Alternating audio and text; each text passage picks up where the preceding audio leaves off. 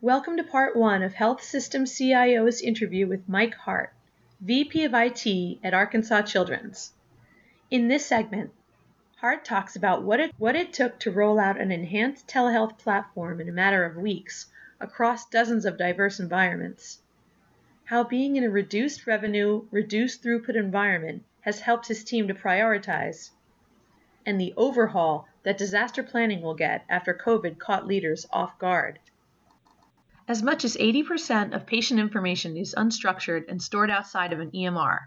Hyland Healthcare helps complete the patient record by consolidating and connecting this unstructured content to core clinical systems.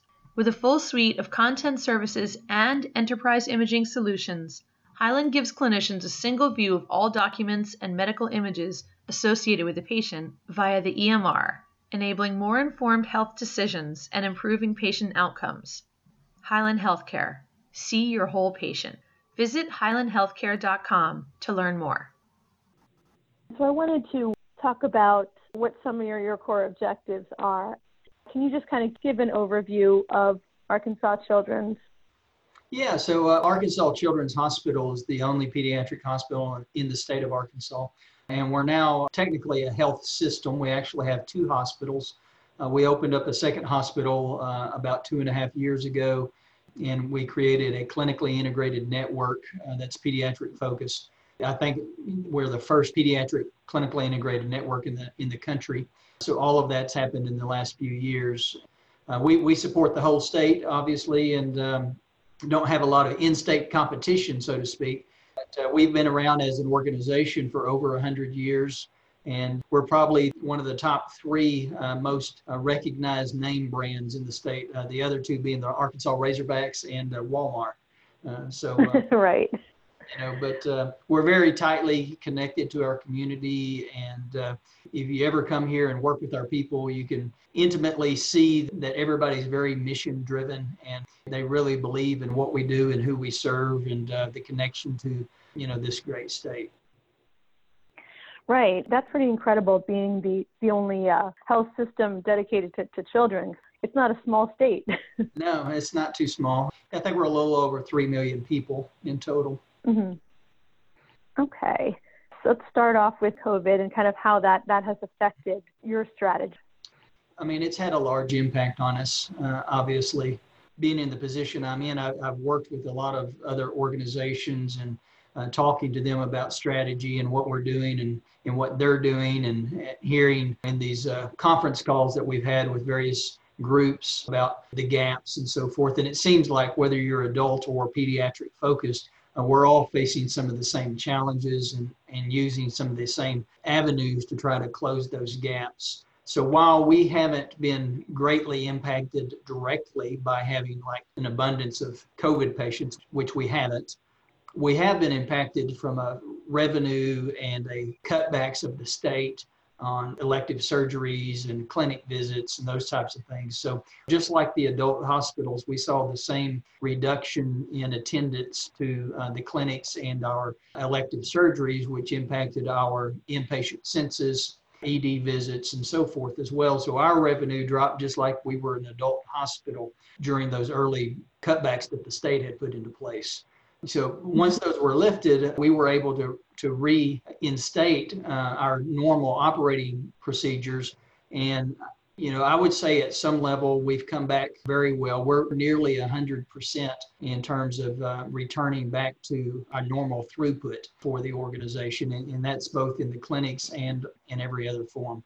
Uh, so we're very close. We're not quite 100%, but we're getting there. And uh, I would say we're on track but in terms of that, how it's impacted us beside that is just like the other organizations, we've had similar concerns around a lot of the original plans that were project related that were somewhat mm-hmm. optional but you know would cost us money. And now we're in more of a cash preservation reduction and planning because we don't know where covid is going in terms of this fall. You know is it going to get worse? Or are we going to go back to reducing that throughput that allows us to generate revenue and, and if so, then how can we increase or enhance our revenue income to help shore us up? And in one regard, uh, what we went through uh, starting around March into the summer uh, has really helped us think through that heavily. And we feel pretty good about where we are now and the plans we have in place. If it gets worse and if it doesn't get worse, obviously, uh, that's very good as well. So I, I, think we're in good shape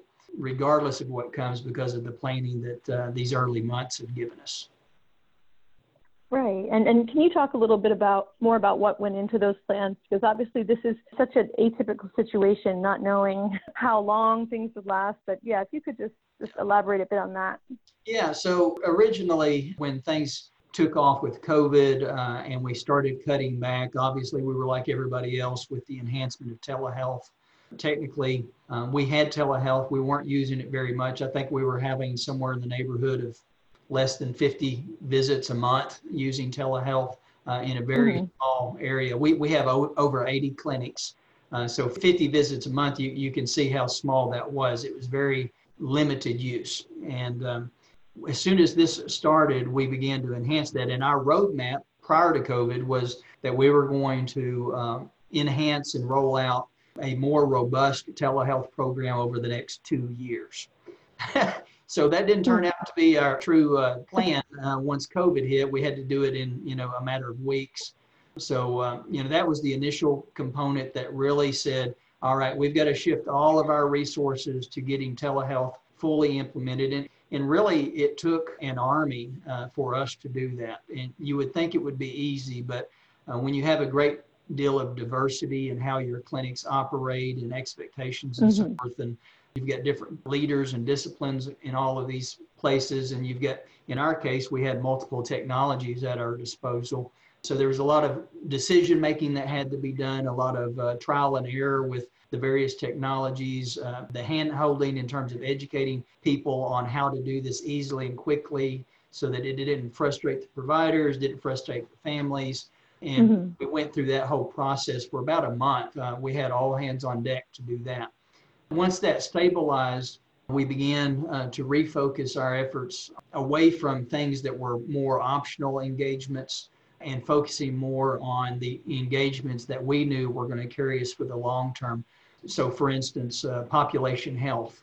Our ability to uh, understand how we're driving our clinically integrated network, how we're dealing with uh, the populations how we're able to use our data in a meaningful way to help us with that engagement, both in terms of providers within our clinically integrated network, but also within our own clinics, and how we can streamline all of that in a way that should COVID increase, you know, we have to have the in-person visits reduced again in the future, how we can leverage that information both with uh, our insurance providers and our clinically integrated network to help drive forward in a way that's more meaningful and specified based off of real information.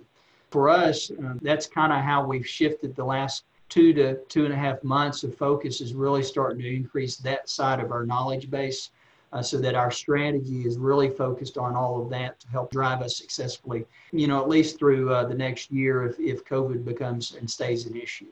So the things that were going to be very expensive for us, you know, I think most hospitals I've talked to had some form of cutbacks, financial cutbacks. They reduced bonuses. You know, in some cases, I've talked to organizations that reduced salaries for a period of time.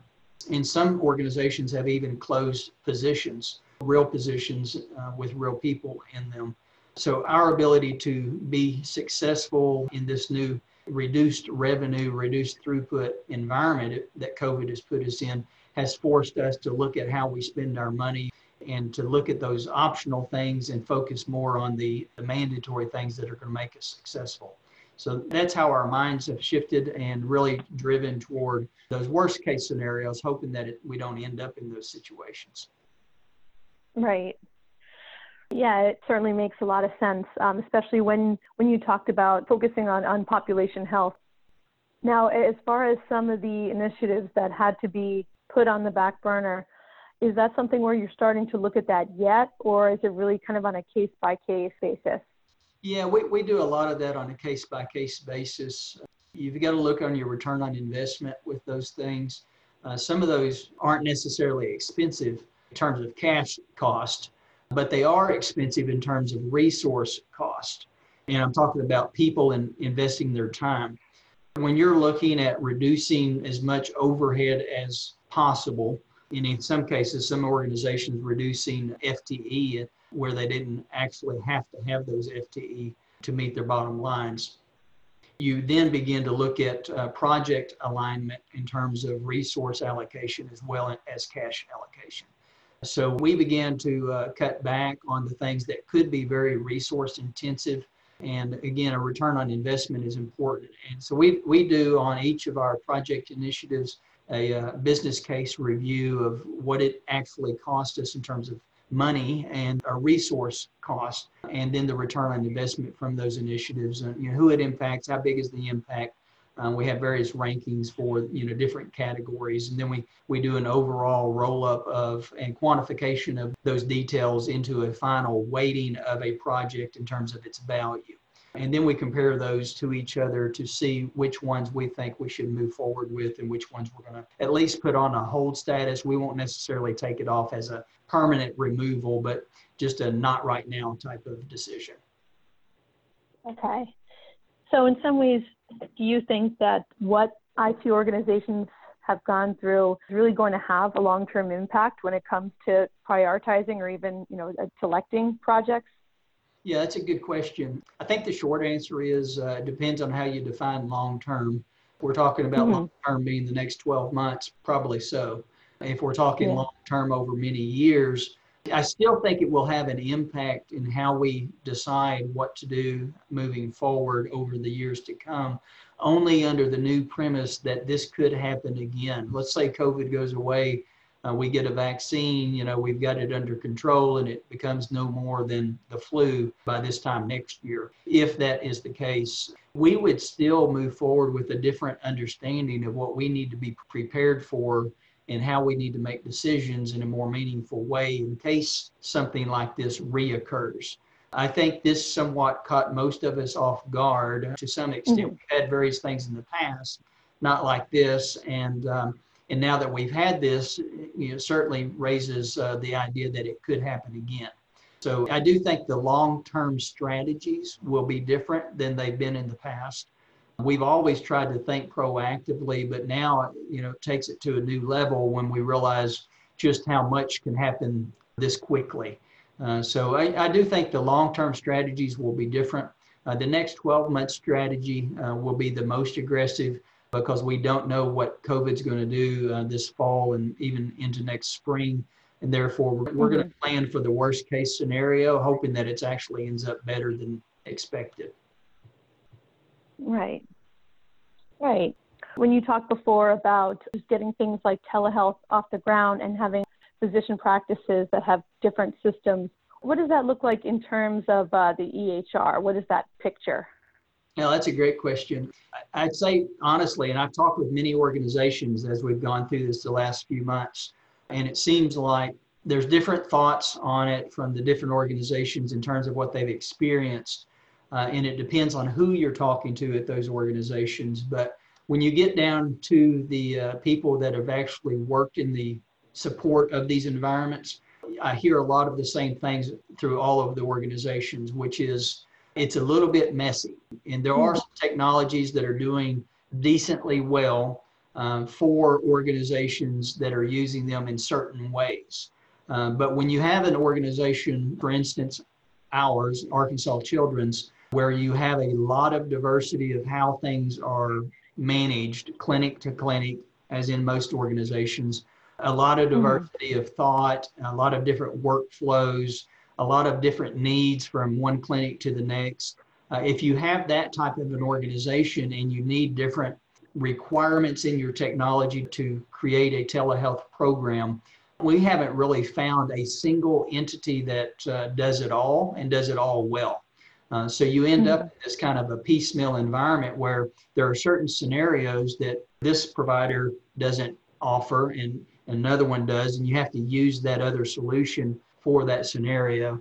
Uh, now, in terms of integration with the EMR, um, we are working with uh, vendors, telehealth vendors that provide integration with our, our system, which at Arkansas Children's, we're on the Epic platform. And we're looking at the telehealth vendors um, that integrate with the Epic platform.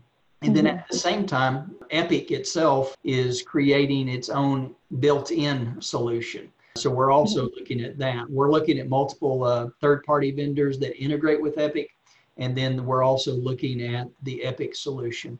The more integration you get, the better for the, both the provider and for the family. Um, when you're using a patient portal, it makes it easier to document, it makes it easier to access, and it makes it more seamless. So uh, that's definitely something that's important to our organization and the ones that I've talked to. Thank you for listening to this podcast from healthsystemcio.com. To hear other podcasts, visit our website or subscribe to our account in iTunes at healthsystemcio.com backslash podcast.